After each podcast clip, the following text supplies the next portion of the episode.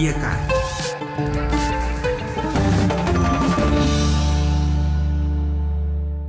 La rubrica de astăzi, stimați ascultători, cu noi, ca de obicei, Daniel Manu, cu sugestii interesante pentru dumneavoastră, pentru noi toți.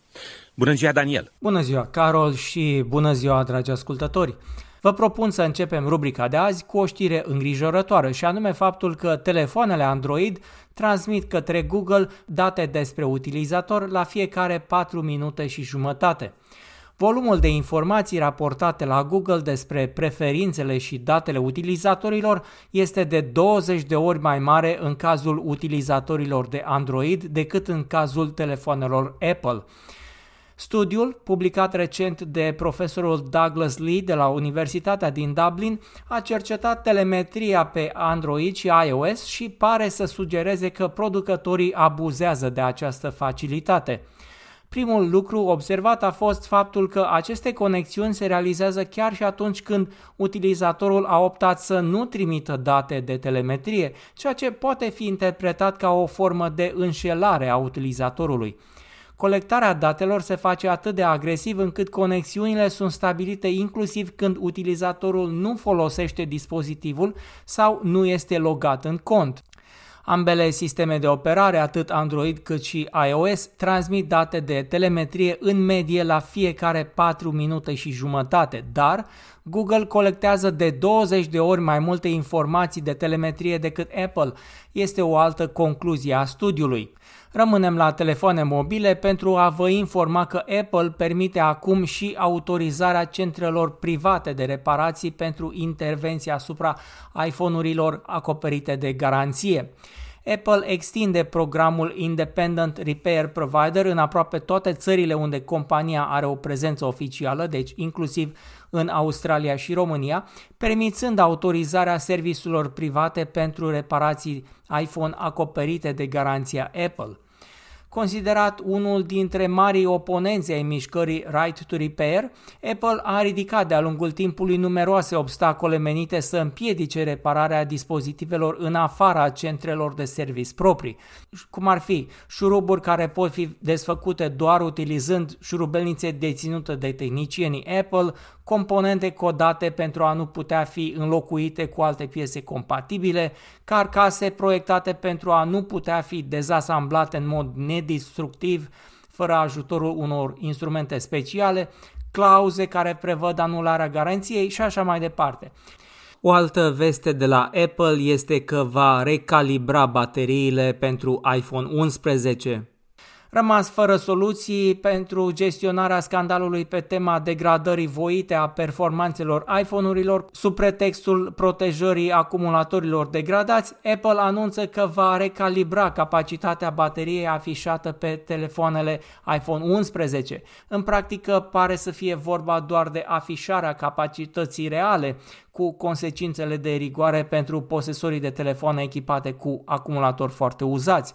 Astfel, odată cu actualizarea la versiunea iOS 14.5, telefoanele Apple din seria 11 vor renunța la datele folosite până atunci, începând o recalibrare per dispozitiv a capacității reale oferită de acumulatorul instalat. Apple promite că își va informa corespunzător utilizatorii clarificând orice nemulțumiri. Spre exemplu, dacă recalibrarea bateriei eșuează din motive tehnice, utilizatorii vor fi îndrumați către centrele de service autorizate pentru înlocuirea gratuită a acumulatorului. Calibrarea reușită ar putea fi chiar mai nefericită. Ideea este că dacă acumulatorul folosit nu întrunește criteriile pentru o înlocuire gratuită, problema va evolua odată cu trecerea timpului, însă pe cheltuiala utilizatorilor. În altă ordine de idei, TCL lucrează atât la display-uri rulabile cât și la modele pliabile și își dorește ca anul acesta să lanseze chiar și un telefon cu una din cele două tehnologii. Totuși, cele mai noi zvonuri sugerează că există planuri pentru un smartphone care să fie și pliabil și rulabil. Teoretic, această formulă ar transforma un telefon compact într-o tabletă, iar Sinet arată că planurile concrete vor fi dezvăluite la jumătatea lunii aprilie. Trecem acum la un alt producător de telefoane și anume Xiaomi, care se pregătește să lanseze un smartphone cu lentilă lichidă. Ce înseamnă asta pentru fotografia pe smartphone? O astfel de lentilă conține un lichid cu funcție optică ce este controlată fie mecanic, fie electronic, astfel încât să schimbe distanța focală. Spre deosebire de lentilele tradiționale care sunt rigide, lentilele lichide sunt fluide și pot schimba rapid distanța focală ar uh, imita în acest fel ochiul uman, în felul în care focalizează instant asupra unor obiecte indiferent de distanță. Lichidul are o transmisie ridicată a luminii, o dispersie ultra redusă și este extrem de rezistent la factor de mediu.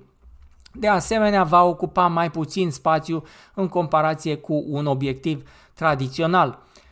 Și la final, haideți să schimbăm puțin subiectul și să vorbim despre o companie din România care intenționează să utilizeze drone în agricultură. Pornim de la datele care ne spun că suprafața agricolă a planetei este aceeași ca acum 500 de ani, potrivit Organizației Națiunilor Unite. Însă populația crește de la an la an, iar fermierii sunt în căutare de soluții care să-i ajute să producă cât mai mult în condiții cât mai bune. Una din soluții ar fi monitorizarea culturilor agricole cu dronele.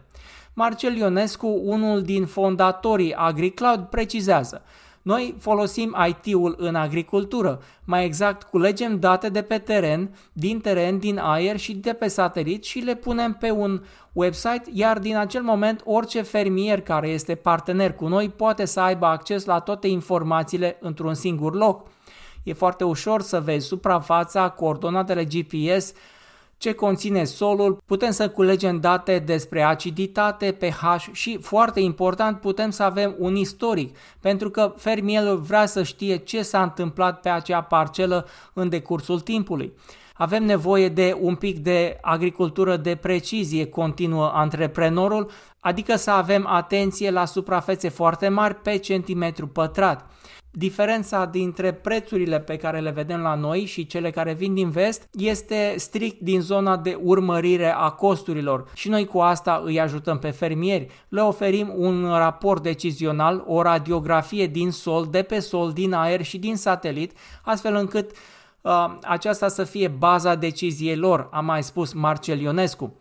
Cam atât pentru astăzi. Daniel Manu vă mulțumește pentru atenție și vă așteaptă și data viitoare la întâlnirea cu rubrica Tehnologie pentru fiecare.